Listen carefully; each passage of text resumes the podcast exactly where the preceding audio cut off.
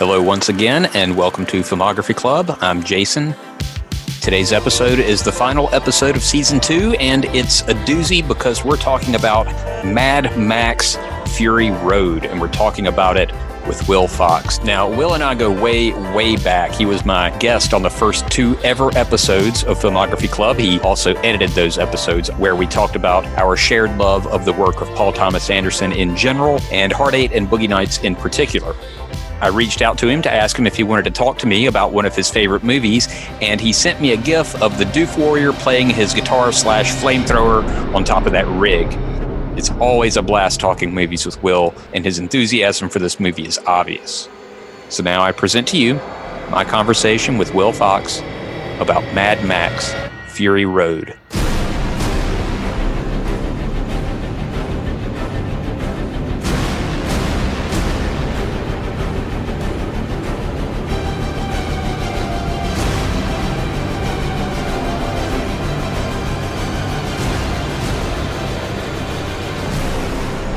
And I'm joined by Will Fox. Will, welcome back. Hey, thanks uh, very much. Glad to be back, man. Yeah, man. It's it's it's uh it's been a long time. You were the guest on the first two episodes, and I have been so thrilled to watch and listen uh, as you've continued on this journey and done such a fantastic job. And uh, yeah, really glad to uh, be back and be a part of the continued legacy of Filmography Club. sure, I'll take it, man. Thanks. So uh, I contacted you about doing one of your favorite movies, and you responded with Mad Max Fury Road. I'm glad you did. Man, what Hell an awesome yeah. movie. How am I going to do an entire episode of this podcast without just saying, and that other scene was fucking awesome, and the movie was fucking awesome, and that that performance, that stunt, did you see that stunt? It was fucking awesome. So I'll, I'll no, do my best to not talk about how awesome this movie is. No, actually, that's exactly why I chose it because I wanted you to go into all of those fucking awesome, fucking awesome, fucking awesome one after the other because that's what this movie gives you. And one of the things about it that made me want to pick it with our conversation is because each time you and I have ever discussed it, it's like our minds have just consistently been blown, and it's been so exciting to uh, just marvel at what is you know on its surface such a simplistic sort of thing uh, with all of you know the bombast of the best action movie ever made but yet still have uh, so much going on in it. There's so much to talk about with this movie. And it's amazing that george miller did he come out of retirement for this movie? No, it wasn't so much a coming out of retirement uh, as it was just a, a, persistence in finally getting the damn thing made. Um, I mean, we can go into the making of component of it, but uh, but just I don't know. I'd like to hear more about like what is it about for you that this movie just completely you know uh, excites you and uh, br- keeps bringing you back to it. Well, it's about a little over two hours long, and the very beginning gives you just enough setup, and then it's just off to the races. It does not let up for two hours. It ju- it's just go go go, pure adrenaline and not once does any of it feel tedious. Not once am I confused about who is who. Why is this person chasing that person? All the characters in the story have their own little little nuances, little quirks. They're fleshed out characters that could be henchman number three in a lesser script, or I shouldn't even say script, because as you pointed out, this movie had no script. It was all storyboarded, which we'll get into that too such a fleshed out universe, fleshed out setting, very little CG involved in this movie. Everything feels grounded. There's real world physics at work here. It's just pure ah, this is going to sound pretentious. I don't care. This it's pure cinema. It's it's pure action cinema. No, it absolutely is. It's, it's like it's a adrenaline shot of cinema, you know, straight to the vein. I mean, it's it's it's the equivalent of the uh, you know, I think you have to have the requisite, you know, Tarantino reference in all and of your shows, right? Yeah. So for yeah, the, the, yeah, the Pulp Fiction thing, mm-hmm. uh, yeah, it's it for me. There's very few movies that you know subjectively I look at and consider to be almost a perfect movie. You know, uh, one of the only one, you know, one of the other ones uh, for me is is the Matrix. Frankly, I mean, the Matrix in terms of its construction, there doesn't, there's nothing superfluous to it. Every shot, every you know, uh, every piece of it seems like it is intended and needs to be there. And that's definitely the case with this movie for me, where uh, you know, um, it's a perfect fucking movie. Bottom line, uh, in the sense of its construction and the again just the simplicity of it, but the the, the deceptive simplicity of it. Uh, it is you know just this distillation of a mythic hero story with all of these uh, huge action elements just completely turned up to 11 uh, it is you know the uh, anthropocene uh, uh, action movie. Um, it's it's cirque du soleil action it's everything that you can imagine completely taken to the extreme but yet with a a core sort of heart and hope and fundamental sort of human story to it that makes it so universal and so easy to connect with from the way that he approached you know effectively as a silent movie uh, that it could translate in all cultures. You know i think uh, george miller said that you know he, he wanted to uh, take a cue from uh, from hitchcock that you know they wouldn't have to read the subtitles in japan. Um, and uh, and he pulled it off something he pulled off an incredible feat uh, that took you know again like 20 years in the making. He had the idea for this thing in like 1995 where the simple idea of okay a chase movie. I'm going to make a chase movie where the cargo is women you know who are being pursued and then you know was beset by one issue after another in terms of actually getting it made which uh, i think the fact that beset by one thing after another to getting it made. But uh, to go back to its inception, you know, uh, your your point around there not really being a script, it is it's actually aided by the fact that there wasn't a script because there is so much information packed into the every frame of this movie and there in you know the world building and detail is so rich that uh, you couldn't really capture that. The script would have been 500 pages long. And so for them to actually have started from the storyboard perspective, both as a you know extension of his intention to make a you know a, a silent film uh, where it's told completely visually, but then to uh, actually orchestrate the level of complexity that they that they had in terms of the visual execution of this thing. I mean, I don't know how you wouldn't have needed to actually storyboard each of these pieces because again, it's so intricately constructed in its editing and its pacing and what it's capturing that he was actually aided by the 20 years it took to actually bring it to the screen because you know I think in the late 90s all of that all of the storyboarding that he and Brendan McCarthy I think is uh, the guy's name who was uh, sort of the storyboard artist and visualizer and co-script writer and uh, you know effectively the i think according to him the you know, the steward of the mad max sort of legacy you know yeah yeah he's uh, and, a comic and, book artist as well yeah. Yeah the level of, of detail and consideration that went into the visualization of the movie via those storyboards i think aided it so much. It's like I, having that reference you know in terms of the chaos of its making you know out in the middle of the desert i can imagine was a huge help to the entire crew are you aware of like i guess all of the you know start starts and stops and all of the crazy sort of background in terms of getting it made that they went through i saw that i think pre-production started in 97 and yeah. there was some start and stop again in 2003 and there was a lot of yeah but but but i don't really know any of the details of it well, you know, for the audience, it's like, uh, all right, they start in 90 in the late 90s and they start storyboarding it and they start going into pre-production. They've got, you know, a deal with Fox because at the time Mel Gibson was actually going to be Max in it.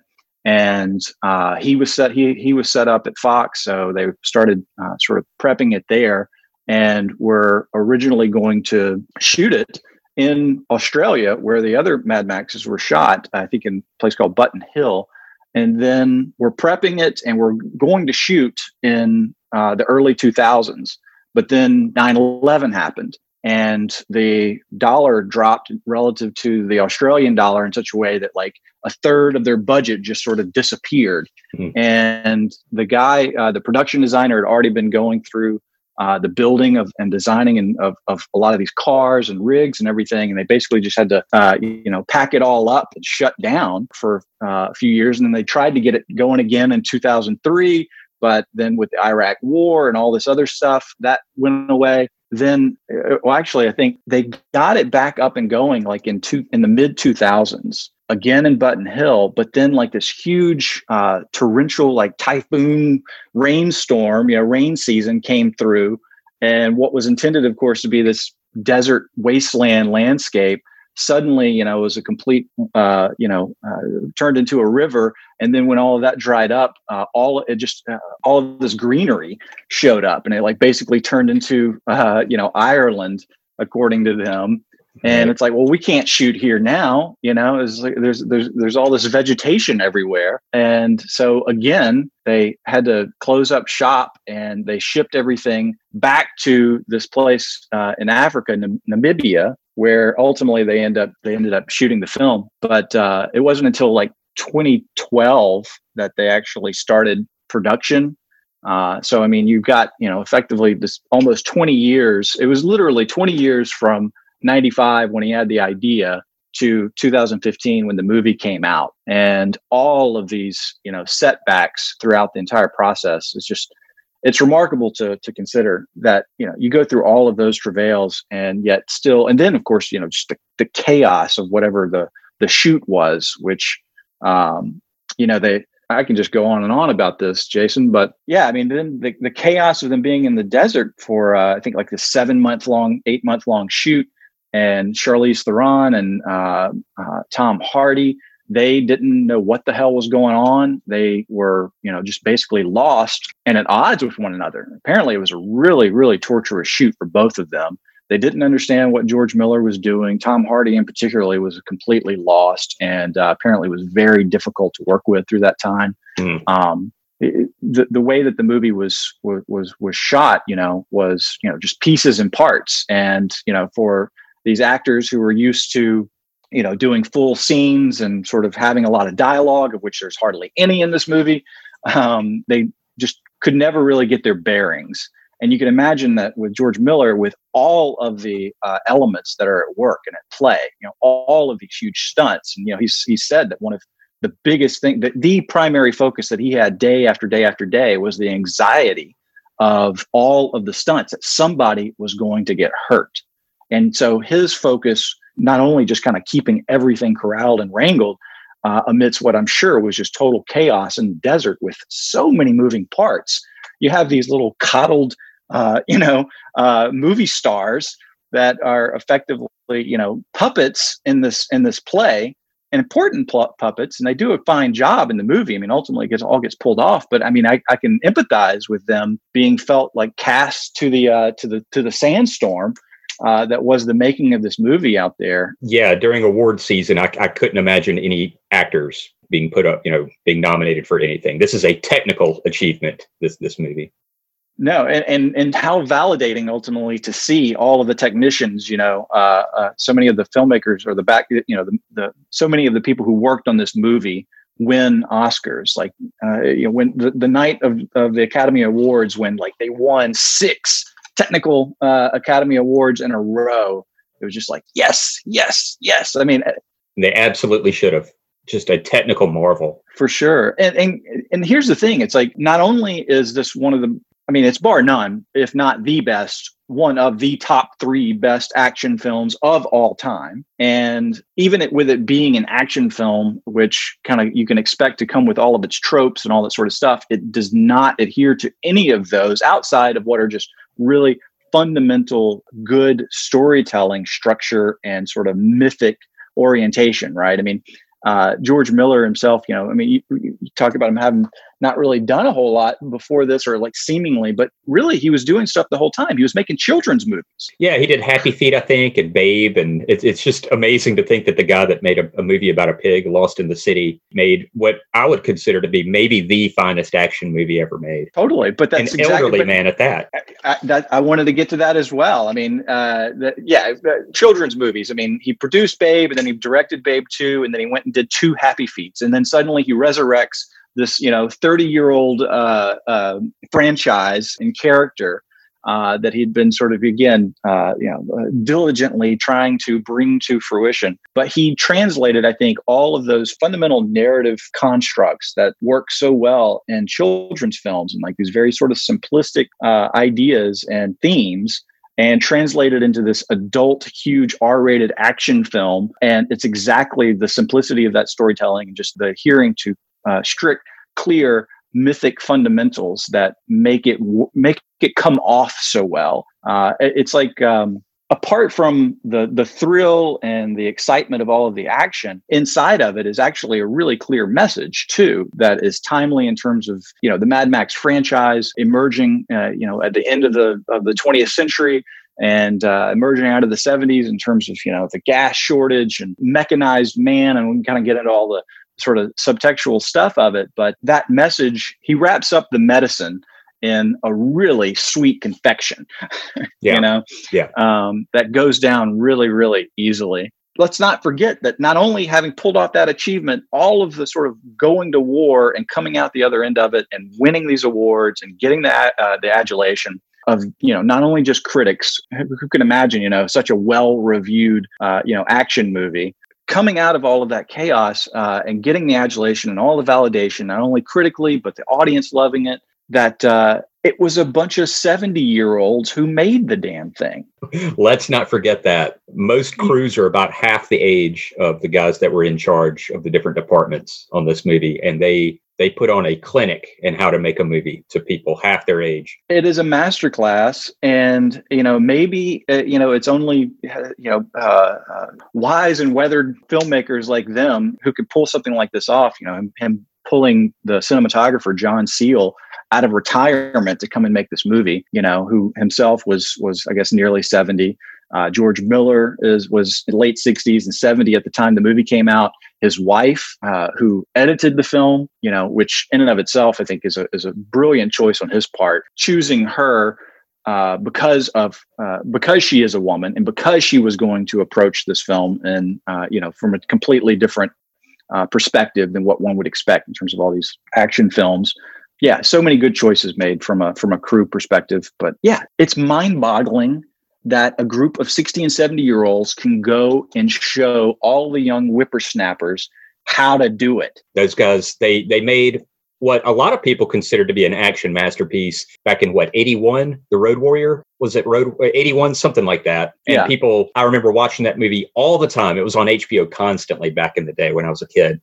And i fucking loved it. And I didn't think that there would ever be a car chase or a chase sequence to rival that third act. And then here comes that same group of men three plus decades later. They're like, not only are we going to take what worked in that movie and just crank it what worked all the way up, give you more of that. It's going to be the whole movie. You thought it was ridiculous that we had a whole third act that was a chase scene? No, we're going to make a two hour movie. The first half, the first hour is a chase, the second half is a race for years, I, I didn't think anybody would top. Uh, well, you know what? I'm about to compare apples and oranges. I was going to compare, like, say, the raid to this, but these are two totally different styles of action, two totally sure. different, yeah.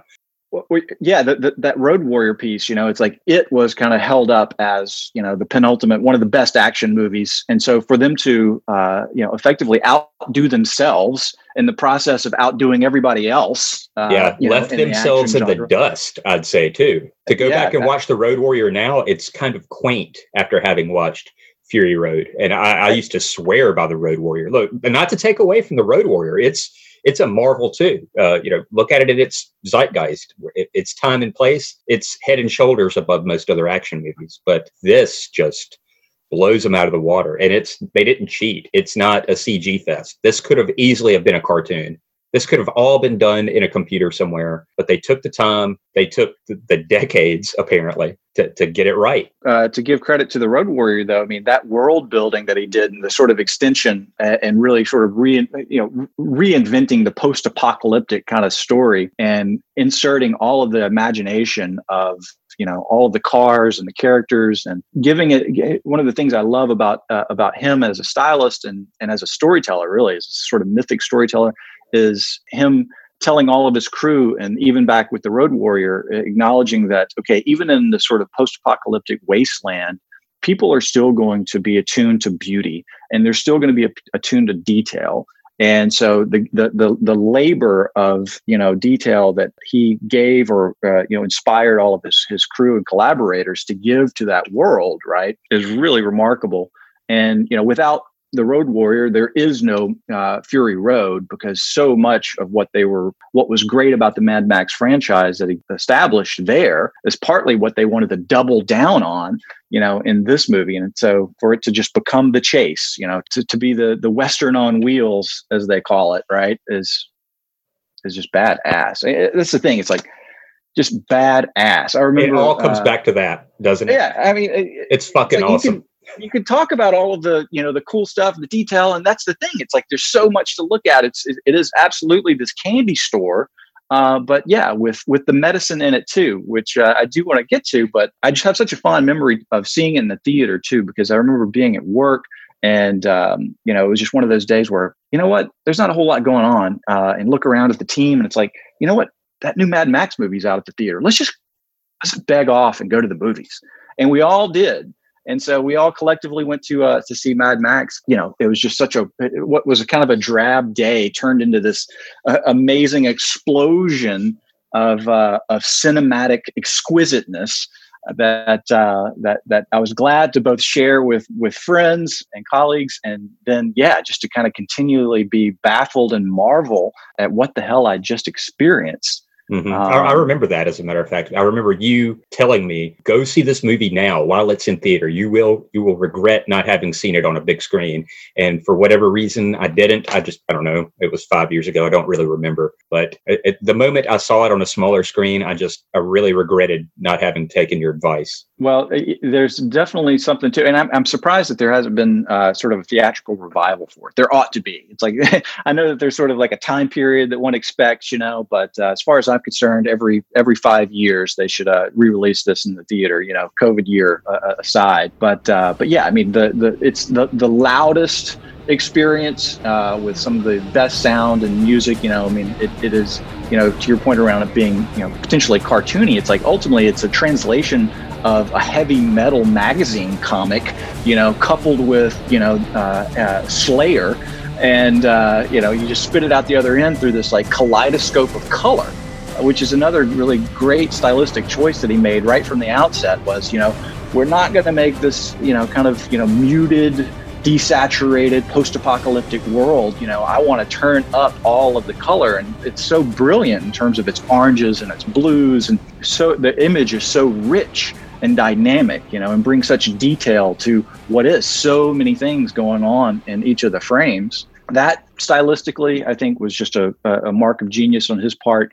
And the other sort of technical choice that he made that I think really helps translate the movie is the center framing of everything and it being a very deliberate choice on his part knowing that it was going to be so kinetic in terms of everything that's going on in the frame and the sort of uh, the cutting style of it that by keeping everything uh, you know basically centered you know that you as the audience would actually be able to keep up and always remain oriented to what what you should be oriented to that helps subtly pull the movie off in a way that um, had he not done that you could have easily ended up in this jumble of stuff happening and not understanding where you are, where the characters are. Uh, so, in terms of the orchestration, the visual orchestration of not only just what's going on and all of the, uh, the, the, the shots, you never lose your place in it. It's easy to marvel at what this movie is because there's just so much to marvel at and to just be impressed by. But what it could have been easily like I said earlier, it could have been a big CGI cartoon. It also could have been just a big fucking mess. It could have been, you don't know who's who, you don't know what's what. Everything from just the big caravan chase sequences, all of the vehicles have their own distinct look and personality. At no point are you confused by who's who, by who's chasing who, why they're they're chasing them. Could have been a big shaky cam mess. Things could have gone wrong in so many different ways. And George Miller seems to have just hired the exact right people or was just clear enough in communicating what he was looking for to his crew, if not his cast. That uh, again, it's just fucking awesome. yeah, I know. It just kind of comes back to that, and and that as it should be. You know about the color um, palettes, um, though. You're right. This movie has its own distinct color palette. I think the only two that kind of even look alike are the second and third. Uh, Road Warrior and Beyond Thunderdome, both kind of drab looking movies. Certainly Road Warrior, it, it, almost has like a documentary look to it. Everything seems kind of drab and dull. Whereas the first movie, I think that's the only Mad Max movie that has any green in it. Uh, sure. Yeah. And I, I remember very little about the third one. And by the way, if you're concerned about not having seen any of the other Mad Max movies, don't bother. There's no continuity whatsoever. They just throw you into the movie and, and you can pick it up as you go along. There's there's very little continuity. None of it's really important. I don't think George Miller cares about that. Yeah, I, I, I agree with you on the one hand, and then I disagree with you on the other. Only okay. in the sense that you're you're 100 percent right that that each of these movies can be viewed as a standalone, and you know while there is definitely threads that uh, in terms of the character and who he represents and the world building that occurs that is is is interesting to carry over as you watch each of these things. Because again i do see fury road being sort of this uh, the apex of whatever sort of ideas and world that he was trying to build and the level of sort of action execution that that was being built through the others. To have a sense of appreciation um, uh, of that definitely definitely helps. But Fury Road as a as a standalone absolutely works without anything before it. Fury Road definitely works as a standalone, but it, it, in the sense that you know he's drawing from these Western traditions. You know, I've been watching, uh, or at least I've tried to watch, uh, The Mandalorian. I'm not sure if you keep up with that. I, I saw the um, first season. I, I canceled my Disney Plus right at the beginning of the pandemic. But well, I, I have not been keeping up with with the the, the Mandalorian second season because uh, you know it too adheres so closely to those Western sort of tropes and structure of you know the, the stranger walks into town and needs the and, and, agrees to help the townsfolk achieve some objective, right? Uh, and that's effectively what each of the Mad Max movies are as well. And so he's building very clearly on that Western uh, sort of the Western structure. Mm-hmm. Um, the man with no name, even. Yeah. yeah he doesn't even give his name until well into the movie. Yeah. And so, in the same way that, you know, The Mandalorian, everybody kind of loves it right now, and it's not doing anything really original outside of just placing these uh, these old story tropes within the Star Wars world. You know, George Miller's doing that only within his own specially constructed world that has again so much detail and so much you know resonance effectively in terms of this moment in time. The fact that it's a post-apocalyptic sort of uh, world in which you know in which man is effectively you know become married to gasoline and money and uh, you know power that uh, you know it brings it brings the world to its end. Uh, and then we're all just sort of left to to to pick up the pieces and make of it what we will and what this movie does so well, and uh, and all of them is, you know, kind of it hints at what could actually really happen to us if we continue on the path that we're on. It's a statement on the environment, and it's a statement on you know gender relations, and there's so much underlying richness to it that can you know again be the medicine that's going down with the sugar but uh, it's important not to lose sight i think in terms of what his his concerns are as a filmmaker and as a storyteller. One of the most powerful things about this movie and what it in, injects into the Mad Max sort of world is the role of the female. And, you know, introducing a female road warrior, number one, with Furiosa, but again, very in very stark allegorical colors, you know, saying, you know, men bad, warlord, try to control people, try to hoard uh, resource, right? Uh, and try to uh, imprison captive women to be my uh, uh breeders.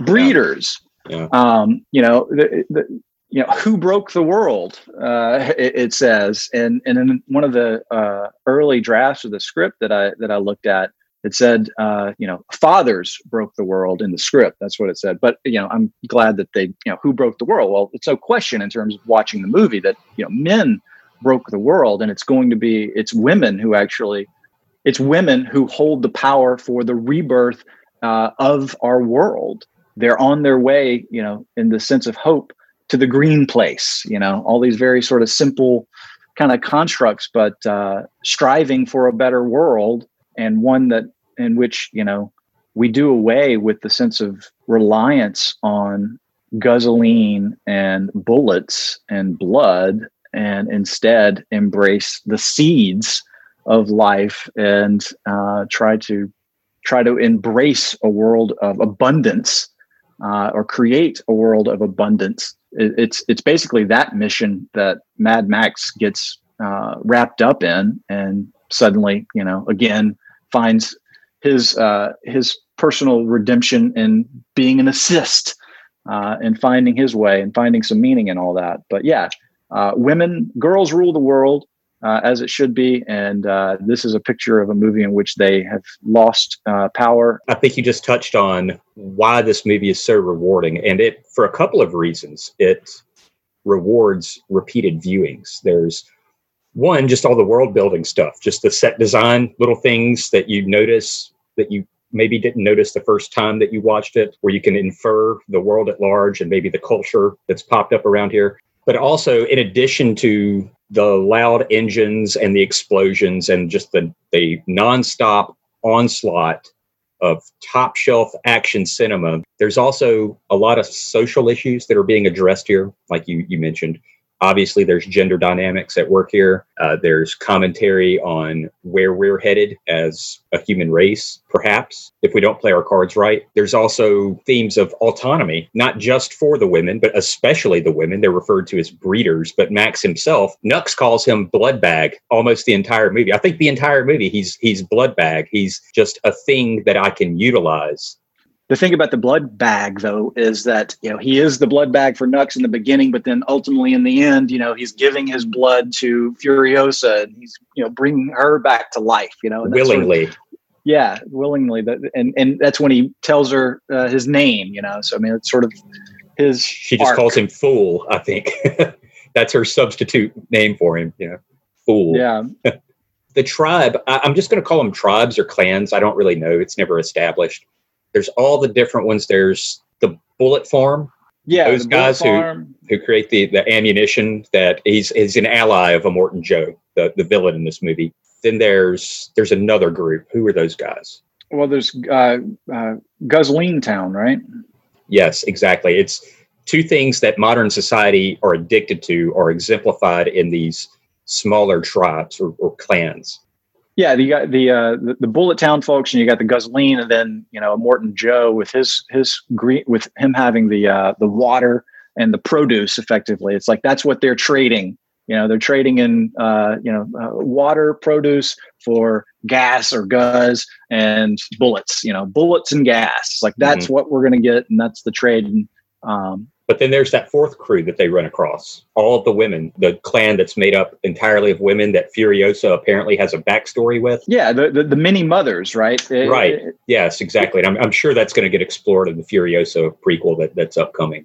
Well, I, again, here uh, I have to uh, give him props, though. I mean, on the one hand, sure, it's like you want to continue to capitalize on what's a hit, and yeah, the, the the new path of Furiosa in terms of the female road warrior and really bringing in that kind of perspective to this landscape is a new and exciting territory for him, right? Mm-hmm. Uh, and it's a worthwhile one, considering that you know the last few have all been sort of this male perspective and introducing you know uh, this female character and, and who, who, did come from this land of many mothers and this sort of matriarchal society you know it's uh, is what they're trying to get to. And of course, when they finally get there, they realize what ultimately that there's uh, there's nothing there. That it too had been lost. You know, the green place wasn't there. You know, so it's like the, these stories that we tell ourselves that you know uh, uh that uh, pretty much capture the hope that we're all after and that we're manufacturing for ourselves in some sense when you know really what do they do they just return from to where they came from right and it's like you got to get back you basically have to just make do with where, where you are and actually institute some sort of change there. Yeah you um, yourself have to do it. You can't yeah, just keep it, running to some mythical shangri-la. That place isn't real. There's there's no justice other than what you make. Exactly. And and um, have you heard of um, this uh, this take on uh, Mad Max or Fury Road with uh, the Wizard of Oz. Of course, people always you know try to pull these things together in a way, but uh, I thought it was I, I, found it really interesting that um, uh, one, it's a testament to the sort of simplistic, you know, fundamental storytelling that's at play in Mad Max, and that it's basically just, you know, the fables that we, you know, and fairy tales uh, of children's movies, like we talked about George Miller sort of being steeped in and having actually been producing for many years, and he just basically goes and applies it in this adult sort of framework here. That uh, that there's a lot of similarities to the Wizard of Oz, apparently, and that you've got Furiosa as the um, uh, as the Tin Man and Nux as the uh, Scarecrow, and uh, Max as the um, cowardly lion, with Furiosa and Max both represent uh, being um, uh, an amalgamation of, of Dorothy, where they're trying to get back home, right? And um, right. Uh, and they're being pursued by this evil person, right? And that ultimately, you know, the when to try to get to the Emerald Palace to get to Oz wait a minute, you know, the curtain gets pulled back and it's actually not what you thought it was going to be. And, you know, therefore, you know, to your point, you have to actually make do with what you've got. And that's where you're going to actually find some sort of progress, right? No, I hadn't heard that. It doesn't surprise me though. I mean, these, these sorts of stories are kind of, you know, there's, there's the hero's journey. There are certain archetypal stories and, you know, I, I think both of them probably just kind of fall into, you know, it, if it doesn't sync up with uh, Dark Side of the Moon, um, I'm not interested. So. totally. You got to be yeah, pretty exactly. high for that to work, though. Well, yeah, you got it. It's it, it is just basic heart uh, hero's journey stuff. But uh, but when you when you again take such a, a simple kernel and then just add so much detail and level of excellent execution around it you just have to marvel and appreciate it and mm-hmm. so I grabbed a couple of pull quotes from uh, reviews for it that I just felt like you know uh, give okay. it the, the the proper hyperbolic sort of appreciation that it deserves because okay. you know I don't think that people can really call this movie overrated um, because it earns every bit of its badassery. Let's see, a gargantuan grunge symphony of vehicular mayhem. Yeah, love it. Okay, sure. Believe yeah. the hype. This movie will melt your face off. Yes. yes. A double barreled shotgun enema straight to the senses. Wow. A double barreled shotgun enema? Straight to the senses. Okay. Yeah. I, I agree. Yeah. Hard agree. yeah yeah those things capture. i mean you, you can't you can't say enough good things about it really and i don't know what's like a, it feels like an art house movie in a way. If you if you kind of sit and think about it, it, it kind of works on on both levels. It's got one foot in pretentious cinema because of I mean, just one, it's gorgeous to look at. Like you mentioned earlier, everything is is framed towards the center and uh, blues and oranges, amber and teal. That that color palette that I think is going to become synonymous with that decade. Everything seems to be amber and teal uh, to the point where I'm usually distracted by it, but it totally makes sense in this movie. My point being, a gorgeous movie just to look at. You could just pause on any random frame and it's going to be beautiful. And like we touched on with all the social issues, there's a lot of that stuff at work too. But again, it, it's it's a movie where at the end of the day, a bunch of shit blows up. A bunch of cool vehicles are blowing up constantly. It's yeah, great. All in yeah, and they're doing it in a frame for real, like you said. You know, uh, yeah. the, the, the the practical execution of this and just the the the organic nature of it. I think most of the CG, you know, it was was a lot of sky replacement and like wire replacement, and of course, sort of compositing stuff in. Sure, and the um, tornado, the big sandstorm, of course, they didn't. Of course, yeah. Which well, there, there, there, there you go. Another uh, Wizard of Oz piece, right? Yeah. yeah, an absolutely gorgeous movie on on all those levels. All the start stop with the production of this movie. It took 25 some odd years to actually get going in earnest from idea to the film being in cinemas. It, it, I think it may have been time well spent because I don't know. It, it, certainly wouldn't be the same movie if it were released in 2000 or 2005. Even the technology just wasn't quite there. There's a reason why the Road Warrior, the chase sequence at the end looks the way it does. It's fine. It's exciting. You're right there in it, but it's not Fury Road level. And I believe it's because of uh, forgive me, I don't know the, the name of this this thing, the big mechanical arm that the camera was on that you can you know what I'm talking about? Uh, yeah, during the, the chase sequences where they had it going up in between vehicles, and I don't the think techno that, crane that's like on top of the vehicle. Yeah, yeah. This movie would not be the same movie without that thing, and I think that's a fairly recent development, or at least they've been it's been improved upon to the point where when they shot this film in 2013 or whenever it was, I think it was 2013, uh, the technology was finally there where they could really frame up stuff really accurately like that one shot where it introduces uh, Max on the front of Nux's vehicle with the the thing over his face. Then the camera moves to the side and we get a nice profile of Nux and then up to his uh, Lancer, I think, his partner, the guy that was outside of his vehicle, you know, running around, crawling over it. And then it pulls back and then we get that shot of the, uh, what's it called? The doof rig? The doof, yeah, the doof. Doof Warrior. Oh my God. That's that is one of the most iconic shots in cinema history. Just instant classic. Him playing that guitar with all those amps and the flamethrower. And again, awesome. I, yeah. you know, and Bad by the way, and when I, for the audience, when I texted Will about, you know, getting him to come on and talk about one of his favorite movies, he just sent me a GIF or a GIF or however you pronounce it of that moment when when the flames shoot out of the guy's guitar. It's like, yep, I'm in. Such a yeah. That that is easily one of the most iconic shots in in modern cinema history, if not the most iconic shot. It's ridiculous. It, it, it encompasses the movie perfectly.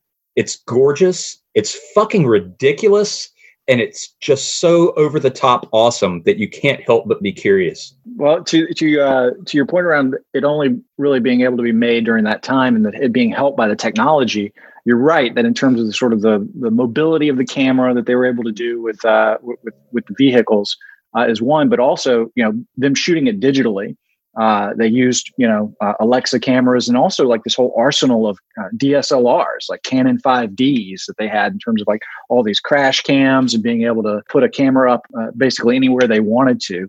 So yeah, that combination of being able to shoot digitally, I think they ended up with like 470 hours of footage uh, from the entirety of that shoot that they had to sort wow. through. So you can imagine, you know, the the distillation process and the job that his wife, you know, had editing this thing. But yeah, the the Doof Warrior. I mean, come on, it's like that alone. It's like even if everything else was barren of no good, crazy uh, ideas. I mean, uh, you know, the Doof Warrior and the Polecats. It's like those two introductions.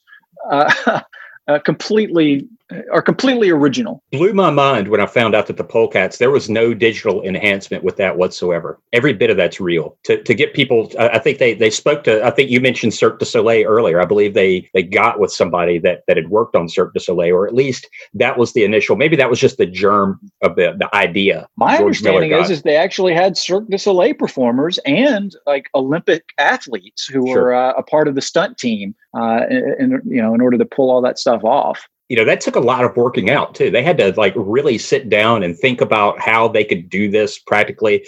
George miller just immediately thought when he came up with that idea like ah, this is probably going to have to be some kind of a digital element that we're going to put into the movie. No they, they figured it out. They, they actually found poles that had just enough give not too much not too little, but just enough give, just ways to counterbalance it with the counterweight at the bottom of it, which of course engine blocks. This is Mad Max. Why not? Yeah. yeah every bit of that works. And it's practical. Uh, it, it, totally makes sense in the world, in the environment that we're, we're watching. The production value on this thing, you can just look at a vehicle or just the way one of these members of a clan is dressed and you know exactly what clan he's, he's a part of.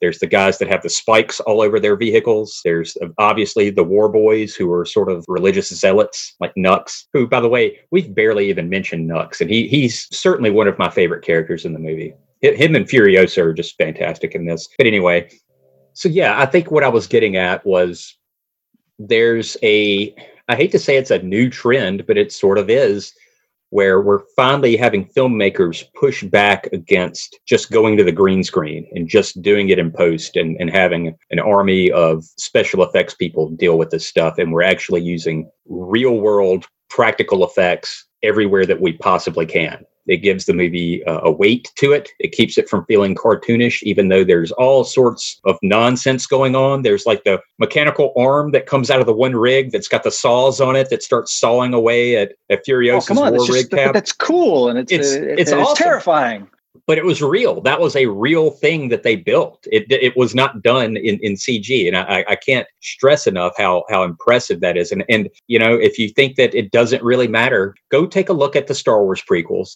and then take a look at the Star Wars sequel. And I'm not talking about the stories. I'm not. I'm just talking about just from a technical level. Look at what works. Look at what is obviously shot in a big green room versus being on an actual set with actual people who are interacting with actual objects. It's worlds apart. You you can't really, at least at this point in history, replace the one with the other and not have it be noticeable.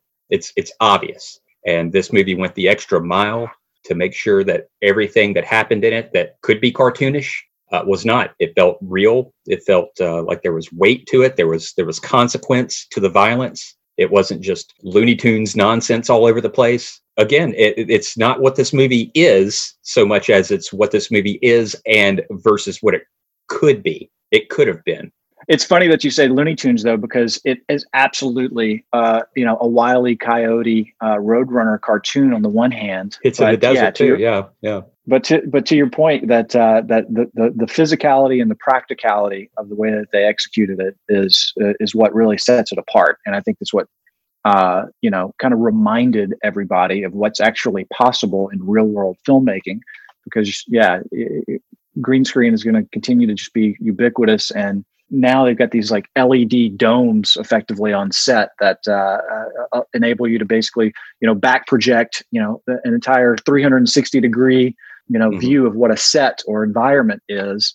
And you're going to see more and more of that. But and while they're doing it for cost reasons and all that sort of stuff, it's like when you do something for real and there's not this sort of digital veil to it all, it connects much more viscerally with us um, as as humans, I think. Mm-hmm. And so, yeah, to get to to get to that archetypal hero journey stuff, and to just kind of take it right to the to the heart of yeah, explosion and blood, yeah, violence and life. Again, it's got all of that stuff, all of the good ingredients, um, and it's one of the film that you know, as an action movie, it's like I know that that's not a lot of people's bags, you know. I mean, you know, but in terms of like this just being an example of next level filmmaking, it demands viewing and appreciation uh, as an artifact for itself. You know, it's like it's not just your normal action film. It's not, you know, just a cartoon. There's real shit going on, and there's real blood, sweat, and tears that went into it. Again, with you know some very mature filmmakers that just demands every level of respect you know so even if you're not into action film you know uh, this this needs to be it, it demands to be seen uh, just as yeah uh, a, a, beautiful document on the one hand um, but also just um, a perfect execution of film and cinema language going all the way back to the beginning in terms of silent film and uh, you know even you know, you know the, the black and white sort of thing which uh, I, I think it was really smart of them to i think the black and chrome version of this movie is actually a worth a watch for anybody who uh, likes the movie but uh, hasn't actually encountered that on the blu-ray. It sort of again brings it all down to just uh, its basic form. Black and white visuals it's the western on wheels the starkness of its storytelling and imagery. So yeah, Mad Max Fury Road is the best action film of all time. I'm saying it here. Yeah, I, I, I felt like a, a, chump when I finally watched it. I think it had been available on Blu-ray or home video, whatever, for maybe nine months to a year when I finally got around to watching it, and I could not believe that I slept on such. It's it's a masterpiece. So yeah, this movie is easily one of the best movies of the last 20 years, I'd say, as far as just pure technical and, and, and visceral achievement. Yeah, it, it, it's the reason why I, I, wanted to talk about this movie today, just because, all right, in what has been uh, one hellacious year with a lot of uh, awfulness to it, to uh, to actually revisit this movie uh, gives me a bit of joy. Uh, you know, ironically, and all of the sort of destruction uh, uh, that it that it depicts and sort of awful wasteland stuff. The sheer joy of of mastery, witnessing such filmmaking craft, uh, just I don't know, it just gets me so excited, and uh, and I, I, I, look and I hope that others uh, who encounter this movie kind of get the same type of excitement and joy out of it in its total visceral way.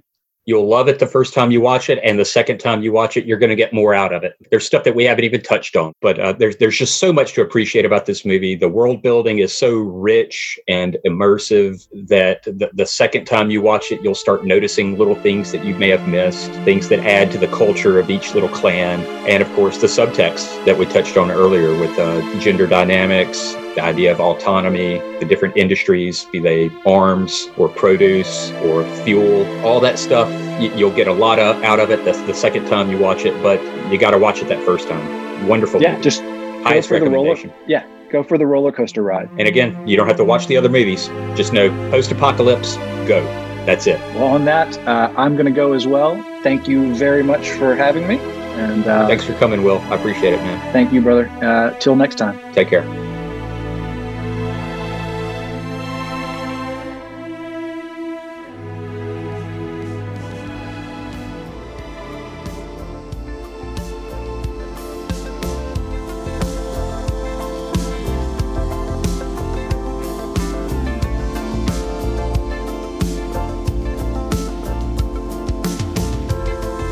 That's it for this episode, and that's it for this season of Filmography Club. I've thoroughly enjoyed working on this season. We've explored the work of Jeremy Saulnier, one of my favorite new filmmakers. I encourage you to check out his stuff. Last time I checked, it was still streaming on Netflix, uh, especially Blue Ruin and Green Room. They're insanely good. I got to talk about some of my favorite movies as well. I'm thinking about Raising Arizona, uh, one of the funniest movies ever made, in my opinion. I got to rediscover Jaws for the first time as an adult, which was a real treat. I'm a Spielberg fan, no apologies. I got to explore the world of the Universal monster movies in general and really delve into Bride of Frankenstein in particular, which is another masterpiece. And I got turned on to a filmmaker I'd been meaning to check out for many years. I'm talking about Akira Kurosawa and his stunningly beautiful work, Ikiru, truly one of the most moving films I've ever seen. It's been awfully fun. I've learned a lot, and I'm looking forward to starting on season three. Please remember to give us a rating on whatever platform you're using, maybe a review too. Anything helps. I'd like to thank my guest today, Will Fox. I'd also like to thank Michael Leeds and Ross Warner. Filmography Club is produced here in Nashville, Tennessee by the always hardworking folks at We Own This Town. I'm Jason Cavanis. This is Filmography Club. Thanks for listening.